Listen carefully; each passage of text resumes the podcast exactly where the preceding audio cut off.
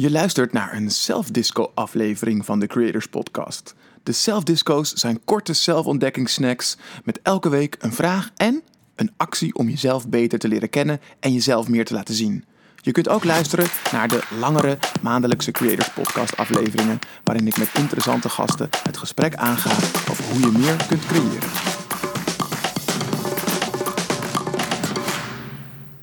Hey, wat goed dat je er bent en wat fijn dat jij jij bent.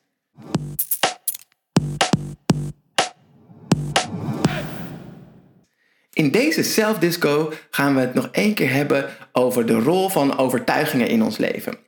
Uh, ik heb al drie andere self-disco's uh, gemaakt voor je, die ook over die rol van overtuigingen gaan. En zo nou, belichten we vier verschillende elementen. Vandaag wil ik het hebben over woorden en hoe woorden ertoe doen. Een plaatje zegt duizend woorden, maar een woord kan ook duizend plaatjes vormen. Onze woorden zijn een weerspiegeling van wat we denken en van onze overtuigingen die daaronder liggen. Zo zaten wij laatst uh, bij een bevriend stel uh, op de koffie en um, hun uh, zoon was net naar bed gebracht en ehm, ze zeiden: Hey, dit is grappig, nou gaat hij opeens wel slapen. En ik vroeg een beetje door van: Nou ja, wat is er dan grappig aan? Nou, uh, dit is eigenlijk de eerste keer sinds uh, twee weken dat hij uh, gewoon normaal gaat slapen. Want normaal is het echt een strijd. En um, probeert hij ons steeds uit de, uit de tent te lokken. En moeten we steeds weer naar boven. En telkens als we hem hebben neergelegd, dan is hij even stil. Maar daarna, als we dan weggaan, dan haalt hij ons weer terug. Het is, het is een, een enorme strijd normaal. En misschien herken je deze situatie wel. Als je kinderen hebt, dan is het niet vreemd. Um, dus hun situatie was ook niet vreemd. Maar het interessante wat ik hierin vond, was het woord strijd. Dus wat zegt het dat je dat uh, proces van naar bed gaan als een strijd betitelt? Welke uh, onderliggende aannames, interpretaties, overtuigingen zijn er die vasthangen aan het woord strijd? Nou, een strijd gaat ook over twee of meerdere kampen die tegen elkaar strijden, um, die iets anders willen. Um, het is over het algemeen niet leuk. Um, dus zolang je het blijft betitelen als strijd, gaat het ook een strijd zijn. En ga je al die negatieve bijkomstigheden van strijd er ook bij krijgen. nou, waarom, waarom is dit interessant? Omdat uh, we het in de vorige video al even hebben gehad over hoe datgene wat jij zegt waar wordt. Uh, um, en het ging vooral over wat je intern tegen jezelf zegt. En dit gaat meer over wat je hoort. En waarom hamer ik hier dan zo op?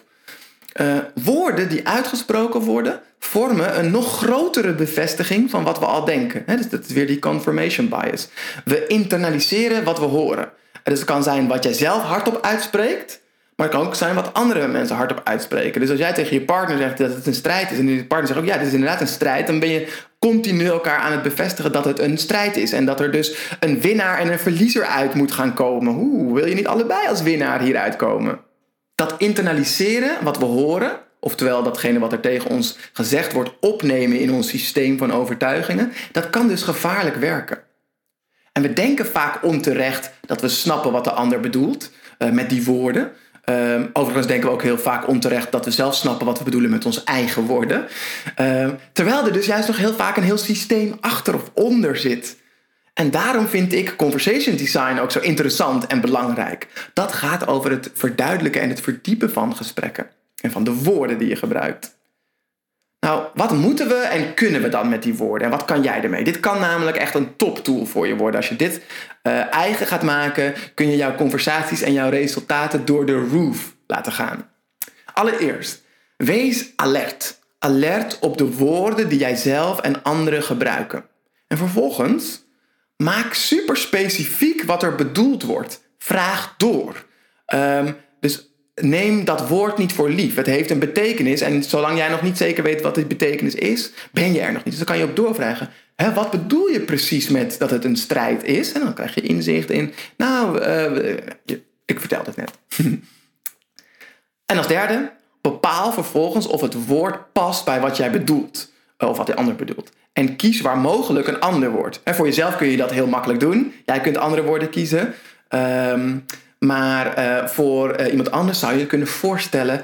Uh, maar bedoel je dan niet dat het eigenlijk zus of zo is? Bedoel je dan niet in, in het geval van het slaapproces dat jij het lastig vindt om je zoon op tijd in bed te krijgen?